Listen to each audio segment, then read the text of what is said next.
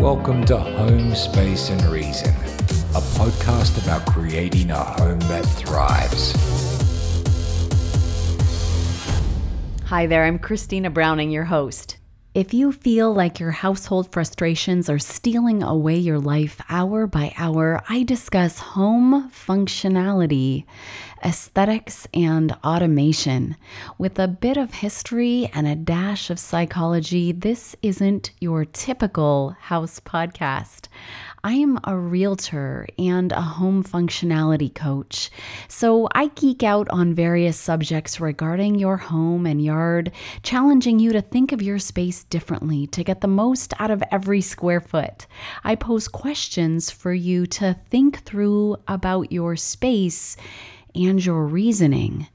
This podcast is all positive, making adulting easier one podcast at a time. Remember, there's no such thing as perfect, but you can still aim for your best every day. In this episode, let's discuss the personalities that live under your roof and home functionality and aesthetics as it pertains to that. If you've listened to this podcast from the very first episode, you'll know that I deeply believe that your space directly affects how you feel and function every moment that you're in it, whether you're aware of it or not. Living in a home that doesn't suit your temperament can be draining and exhausting. How fulfilled we are can have a big impact on our daily life across all kinds of contexts. By understanding where we fall on the introvert, extrovert, ambivert scale, we can address setting our homes up to support our natural instincts and increase our propensity for truly enjoying our home in a way that we feel we're being supported and nurtured. If you consider where you tend to direct your energy and how you recharge, your unique personality, and different influences throughout your life, you can craft a greater sense of well being for yourself and your family. If we can clearly see the types of people we are living under one roof, we have the potential to improve our sense of happiness through little adjustments in our homes. With extreme extroversion on one end of the spectrum and extreme introversion on the opposite ends, most of us fall somewhere in the middle and can be classified as ambivert. This is a person whose personality has a balance of extrovert and introvert features. Consider your feelings after a long day at work. Introverts can find human interaction exhausting, preferring quiet after a day spent with others, while extroverts, being energized by other people, are likely to be fine to continue socializing. While both have the capacity to exhibit outgoing, sociable, or unsociable behaviors, introverts and extroverts generally choose to seek out situations congruent with their personality type. Ambiverts have an advantage over introverts and extroverts because they don't lean too heavily in either direction. They have a much easier time adjusting their approach to people depending on the situation, and this allows them to connect more easily with a wider variety of people. Why does identifying what kind of personality you have even matter? Well, Learning about this and uncovering the types that live under your roof can help you to not only understand them more, but create spaces to better support them. Let me touch briefly on the Myers Briggs personality test so we're all on the same page. I'm going to read directly right now from positivepsychology.com. It's a simple 93 question self report style questionnaire assessment providing a framework for understanding ourselves and others. Introduced by Isabel Briggs Myers and her mother, Katharine Cook Briggs, Its aim is to make psychological types more understandable and useful in everyday life by creating a common language in order to refer to and discuss personality preferences. The Myers Briggs test identifies an individual's preferred way of doing things in four key areas. Number one, directing and receiving energy. Are you extroverted or introverted? Number two, taking in information. Do you prefer sensing or intuiting? Number three, making decisions. Do you prefer to think or to feel? And number four, approaching the outside world. Do you prefer judging or perceiving? Elaine Houston writes The interest of the introvert is directed inwards. They think, feel, and act in ways that suggest the subject is the prime motivating factor. Extroverts, on the other hand, direct their interest outwards to their surrounding environment. They think, feel, and act in relation to external factors rather than subjective.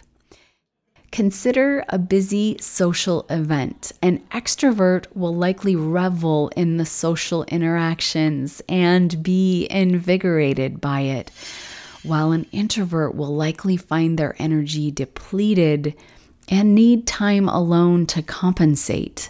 End quote. So, when considering your home, it's important to think of the natural tendencies and needs of those living under your roof. So, everyone feels optimally comfortable in the spaces and in various scenarios.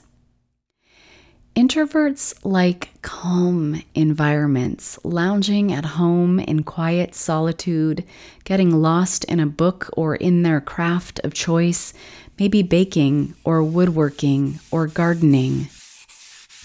They are typically deep thinkers, and socializing takes more emotional effort and therefore is more tiring for introverts.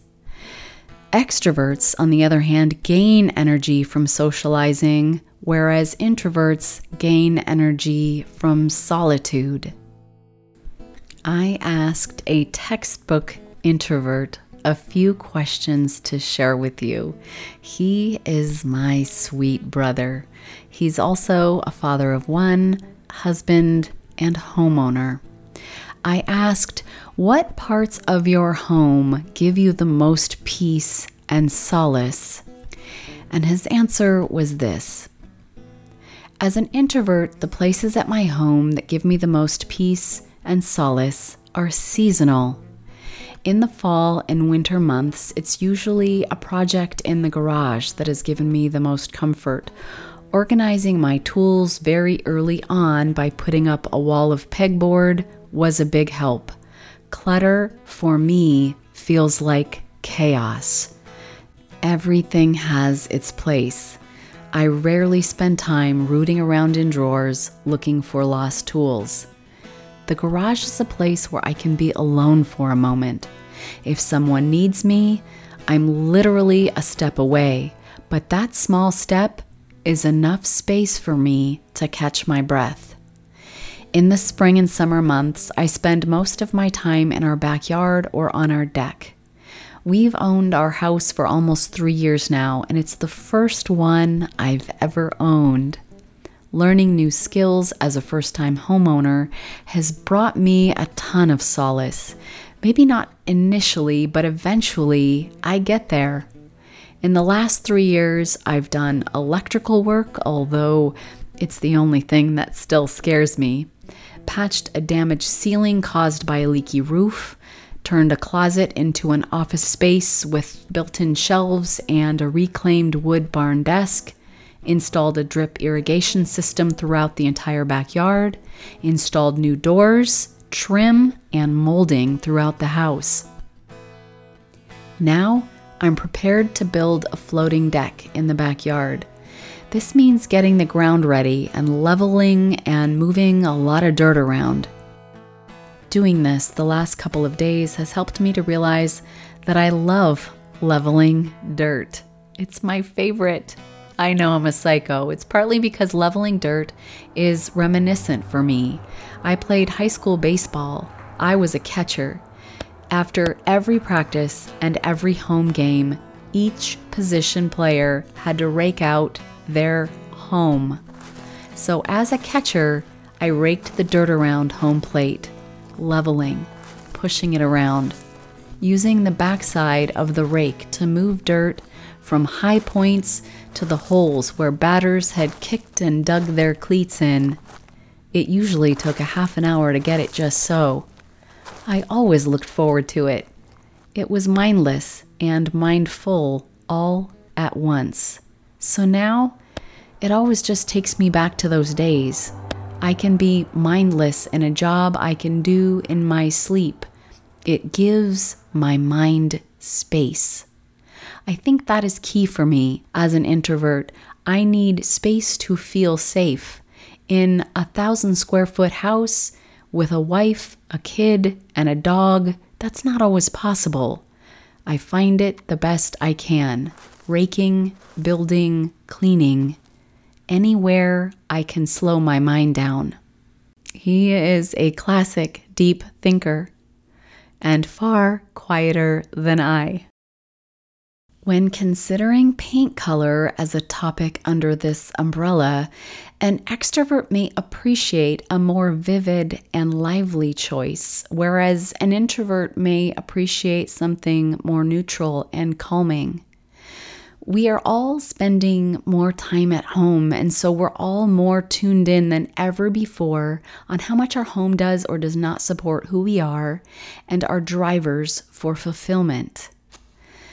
What started with simply working from home has now shown a spotlight on what I have been saying for years. Your home is a really big deal.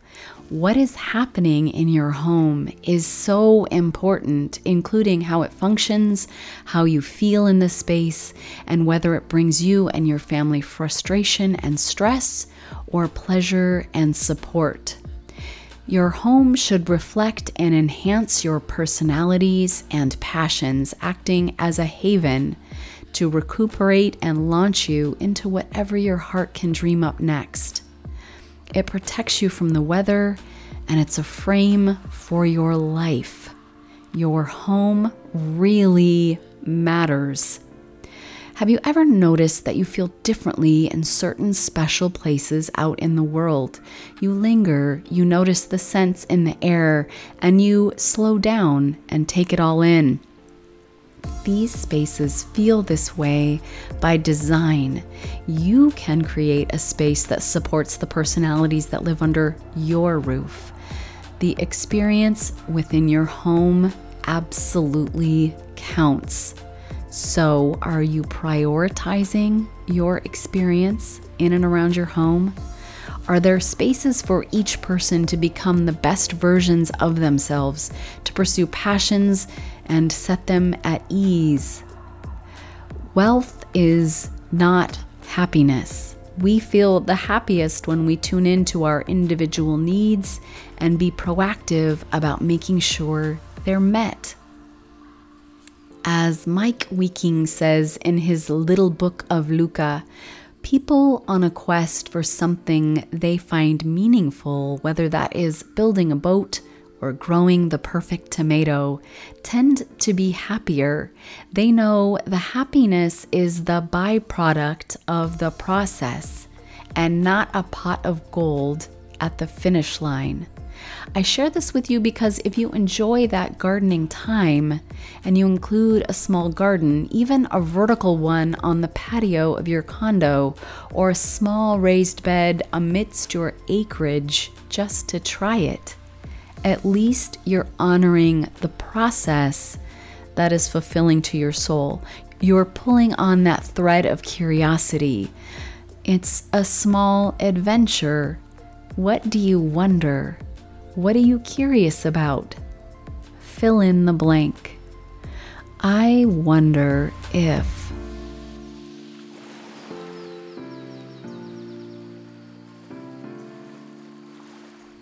Like most people in materially developed societies, you probably spend 90% of your time in a built environment. If you're out in the world, did you notice your surroundings as you entered the space? Do you think the space affects how you feel? Does it affect your brain? Interest in the intersection of neuroscience and architecture is growing, according to an article which I'll list in the podcast notes by Psychology Today. Architects are making forays into discussing neuroscientific applications to their craft. It goes on to say, as an example of experimental neuroarchitecture, we recently reported our findings on the psychological and neural responses to architectural interiors. We started with 200 photographs of architectural interiors. These interiors varied on three basic features high or low ceiling heights, curvilinear or rectilinear forms, and closed or open enclosures. These same images have been used in an earlier study in which we showed that people's experience of beauty in these interiors was correlated with neural activity within the medial prefrontal cortexes. At the time, this finding was important in showing that the aesthetic experience of architectural interiors draws on the same reward systems that are associated with the pleasure we experience in gazing at beautiful faces as well as in satisfying primary appetites such as food.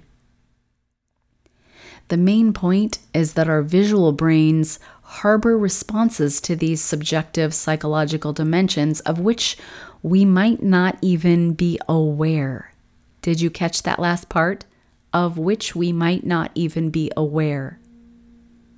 Make sure you subscribe to this podcast if you haven't already so that they'll automatically download when new episodes are released. You can also follow me on Instagram under the handle Space and Reason. Here's an excerpt from an article in Apartment Therapy by Kelsey Schrader. If it ever seems like it's an extroverted world and you're just living in it, interior designer Rachel Cannon feels you hard. She has made herself the go to source for introverted creatives, and she's using her 20 years of experience to empower introverts everywhere to make their homes fit their needs. Cannon is an introvert, according to the Myers Briggs test, anyway. After a long day, I want total silence, she said. It helps restore me. When introverts have a little quiet time for themselves, it helps them show up on a higher level. What can be hard about that is making sure your home is designed to properly provide that restorative quiet time when you need it, especially if you don't live alone. Even extroverts, aka people who feel energized by human interaction, can benefit from a low stimulus environment. This is why Cannon argues that every home should have a quiet room, a space dedicated to being alone resting, and recharging in complete silence. It's a place where you can relax and be comfortable and achieve deep focus with minimal distractions, she adds. Cannon shares her tips for carving out this kind of sanctuary in your very own home. Nix the open floor plan. These days, open floor plans are a design norm, but this kind of layout is certainly not the best solution for introverts. For Cannon, coming home after a long day to a space where noise is coming at her from all angles the living room television, the kitchen things can feel overwhelming fast. So, when carving out a quiet space, it's best to stick to a spot with more than two walls to minimize external noise. If you're working with a studio apartment, create a little nook with a functional room divider, such as a shelf soundproof when possible, and invest in solid doors rather than hollow core ones, she advises. They prevent sound from echoing around a room, which means your family or roommates can watch TV or talk on the phone without you having to hear every last word. It's always a good idea to surround yourself with things you love. It's important to feel like you have an emotional connection to the things in your home so you feel like you fit there, every bit of you, just as you are, because you are enough. Let's talk about spaces that would speak to an introvert. Since they recharge by spending time alone, an extra comfy chair and an ottoman placed in the master bedroom would be ideal for the person who takes solace in reflecting more. Since an introvert especially enjoys one on one conversations, think about your living room and any seating areas in your home. Do they lend themselves to an intimacy level comfortable for two people? For example, if a space is too large and you feel like you're sitting in a massive room, it can sometimes feel empty and too open with just two people there. So, creating small seating areas for just two or three within these spaces can help the comfort level and the connection. The introvert is more sociable with people they know well, and so when having a gathering, is there a spot this introvert can sit to observe and interact as they are comfortable without being in the center of things, maybe slightly to the side or away from the overwhelming stimulation produced by the gathering? Having their back against the wall in the exterior, facing the group, is going to be the most secure and comfortable position for that chair. On the opposite end of the spectrum, an extrovert recharges by socializing, so having an open floor plan with many seating options can help a space be ready for spontaneous entertaining. Long dining room tables to host Thanksgiving will fit in wonderfully for the extrovert who can give the toast and talk to the wee hours of the morning. Guest bedrooms allow people to stay a while, and a space for games will allow this gregarious and expressive human to be in the center of things, which is fulfillment at its best. A good home office or space set aside for the laptop or desktop computer to live would benefit both personality types since introverts are more likely to be logical, intellectual, precise, and analytical, space for research and access to information easily will give this warm, pragmatic human solace. Alternately, the curious extrovert will also enjoy easy access to workspace within the home because of their often strategic, enthusiastic personalities. They'll want to plan and RSVP and research and be social online. At least a third of the people we know are introverts. They are the ones who prefer listening to speaking, who innovate and create but dislike self promotion, who favor working on their own over working in teams. It is to introverts Rosa Parks, Chopin, Dr. Seuss, Steve Wozniak, that we owe many of the great contributions to society. If this piques your interest, this is the introduction to the book called Quiet The Power of Introverts in a World That Can't Stop Talking by Susan Cain. I'll put a link in my podcast notes. Introverts might more appreciate low contrast color combinations and subtle patterns. Because introverts crave personal space to reflect and refuel, giving them specific space for this is important. So, on that note, let's talk about area rugs because they can dampen noise, and this can be so valuable in creating a place of refuge. Also, that space shouldn't be limited to just inside the house, like my brother mentioned. Maybe they need to get away and it can be just outside the door, in the shop or the garage. It might be a library to mull over a particularly vexing problem. Whatever the case, let it not be a high trafficked area where you cannot duck away from the chaos of daily life. Give your introvert muted tones that wrap all the way around them. Even the trim can be the same color. It's a way, painting out the wall and the trim, to soften the whole room. It helps to envelop you and give you a giant, comforting hug. Introverts appreciate the details and will ponder them along with conversations a good bit.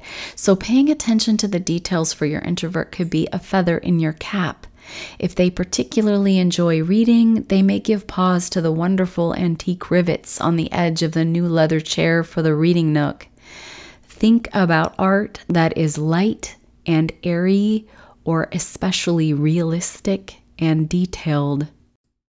Extroverts are more apt to embrace more saturated colors, high contrast color combinations, or more bold patterns. Think art with large, bold paint strokes and heavy handed textures. Emily Henderson explains it wonderfully on page 60 of her book titled Styled.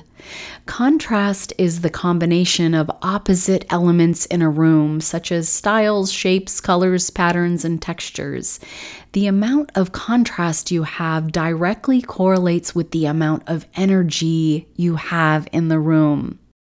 Simply put, a room with a lot of contrast will feel more energetic and busy, and a room with less contrast will feel more calm and quiet. She later goes on to say, Choose the amount of contrast for your room based on your personality as well as on function. High contrast is great when you want to take more style risks. Think about doing so in more temporary spaces. You're less likely to get sick of the design in rooms such as powder rooms, guest rooms, kids' rooms, mud rooms, hallways, dining rooms, and entryways. Low contrast is good for quiet and restful moods in rooms where you'll spend more time and want less visual noise, like your bedroom or potentially your living room. End quote. This would be ideal for more quiet and introverted types. Here's a few interesting tidbits that I learned from Life Noggin, Season 1, Episode 6, about introverts and extroverts. Caffeine has been found to have positive effects on extroverts' working memory, but not on introverts. Extroverts are able to perform better when presented with distractions like music and background noise. Basically, they do better when there is a lot going on. It's been found that introverts are far better fit for leadership positions in industries and offices that rely heavily on collaboration because they're more receptive to input from others. It's been found that about two thirds of the population are ambivert, which is a little bit of both. As a realtor who stages listings as part of my normal offerings for my clients, I understand that setting the spaces up to function optimally and ideally in a dual purpose manner is most attractive. So my listings get good offers and they typically come faster than what is average for days on market of other homes in a similar price point and in the same geography. Why?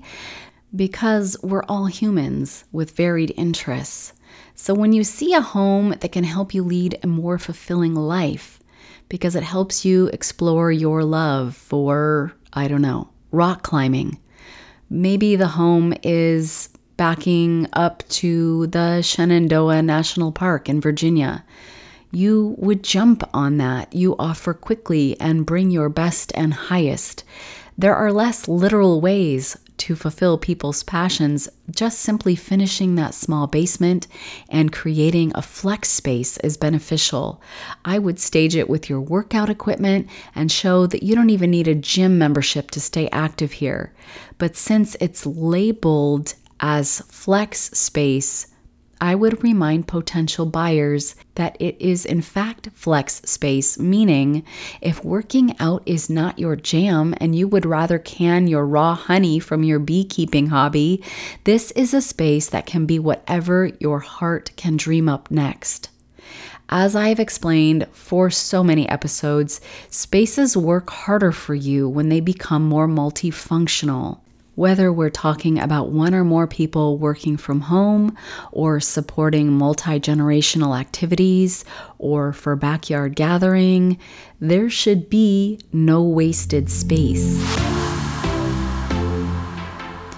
And now I'm going to give you an activity to ask yourself about your home space and your reasons.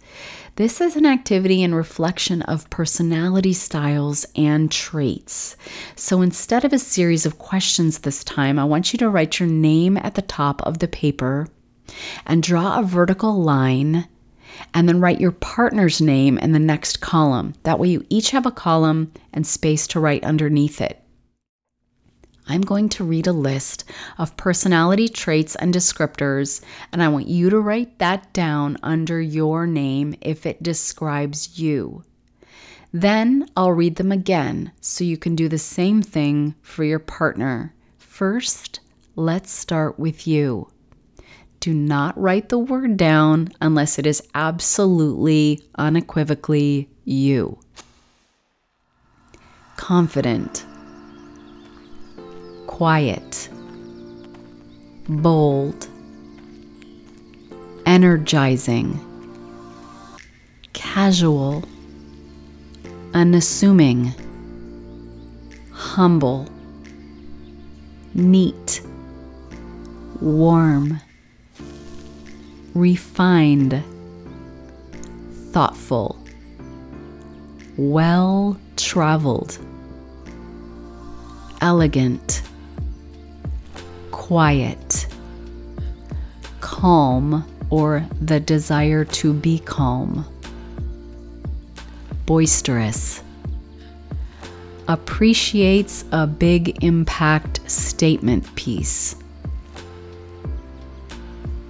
romantic, fearless, nostalgic, straightforward utilitarian, funny, animated, kind, outdoorsy, or appreciates natural elements, deep thinker, friendly, foodie, or enjoys cooking, old soul or might find unexplained solace in vintage touches.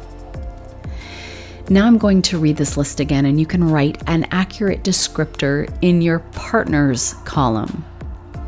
Can be as many as you want.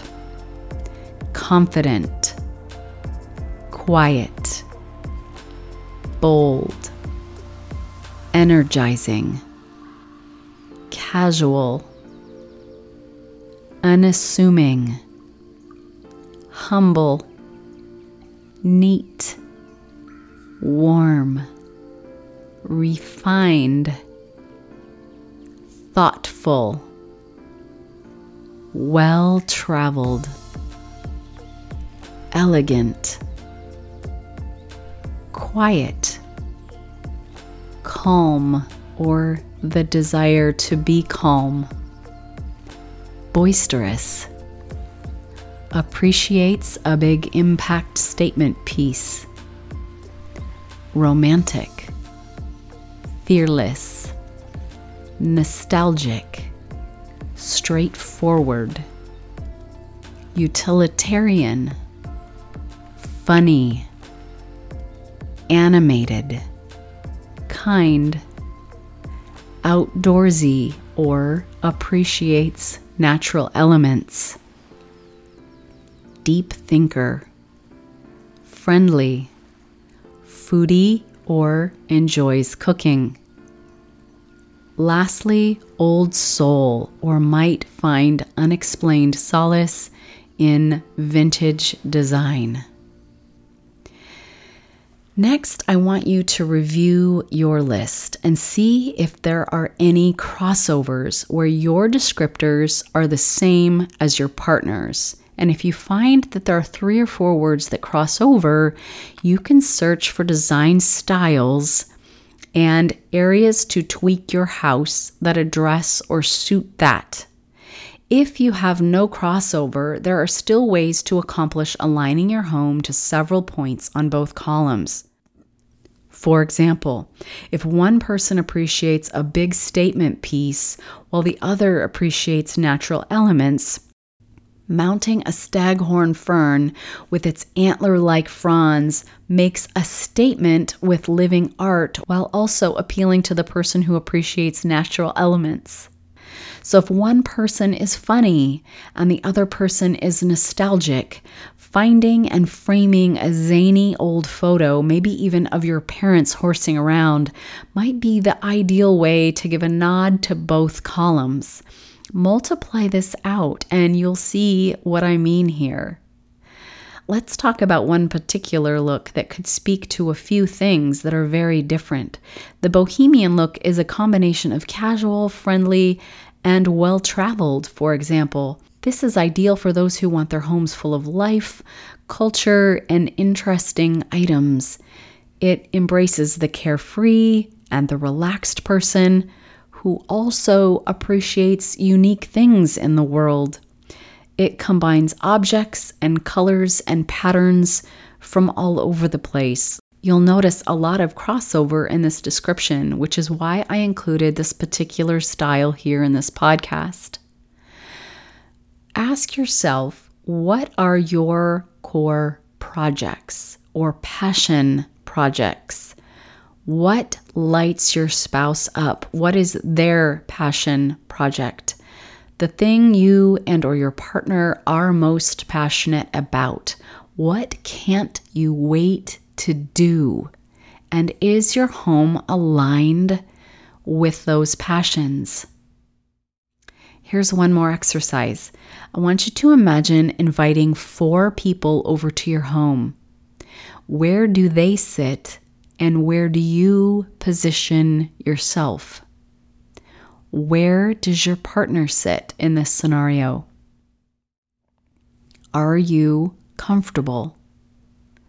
Now change up the four people, make it a totally different four people, four different personalities where do you sit and where does your partner sit? Is it different because of those personalities? Now imagine that your spouse or partner has four people over from work whom you've never met. Where do they sit? Where do you position yourself? Are you comfortable or uncomfortable? I love this exercise because it helps you to say, if I were to move this chair slightly, that is absolutely where I would sit in a scenario where I have four people whom I don't know in my house, and I would be far more comfortable just by moving that chair. If we work towards understanding our own motivations and create spaces within our homes to support them, our homes will speak to us and support our most basic core. Simply being aware that there is a distinction can be enough to change how you approach these spaces in your home. If you have an extrovert teenager but an introvert seven year old, those bedrooms will be completely different. Your teen should have ample room for friends to come over and games and activities for groups whereas the introvert might more appreciate a few spaces just for them plus their bestie at a time, thinking more minimally and introspective, comfy spaces that embrace them. And where they might be able to get lost in a book or an art project could be so valuable. I hope this helps you to understand where you fall and if you need to change your seating to feel comfortable and support you or your partners or your kids' natural tendencies better. Today, I am grateful for the thunderstorm rattling across the area where we live.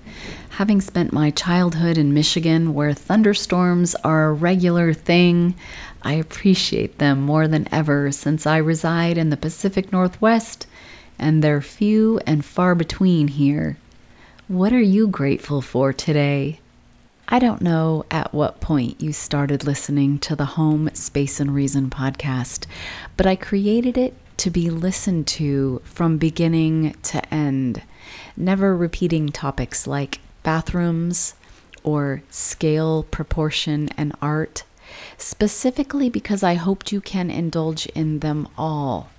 Sometimes life happens quickly and you don't have time to listen, but other times we find ourselves stuck indoors in a snowstorm or walking on an especially sunny day and wanting to listen to something all positive.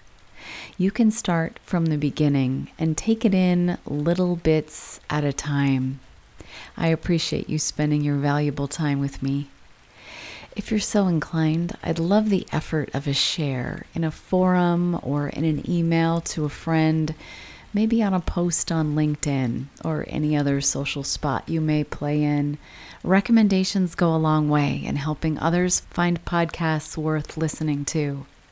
I think there's enough negativity in the world right now, so it feels good to share something positive and relaxing. Thank you, my friend. Oh, also, if you haven't heard it lately, you matter. Your efforts and each tiny choice you make that benefit others, sometimes the closest around you don't notice. But I see you. I see you because we are so similar. And sometimes I wish I could just hold your hand and sit quietly and enjoy a nice view or maybe a cup of something delicious together. There are so many of us in the same boat with our mental load meter maxed out. And I wanted you to know that you are not alone. You matter. You count. You are so valuable. And sometimes just getting through a day is enough. There's no such thing as perfect. And sometimes your best for that day is just getting through it and that's okay. I don't know how many homes you have been in, whether to live in or visit, but as a realtor, I've been in so very many, and I swear to you that I would become a different person in each house based on what the house's assets were and how it speaks to me when I'm there. How is your home suppressing or encouraging different activities? What things might be hobbies that turn into a new path for your life?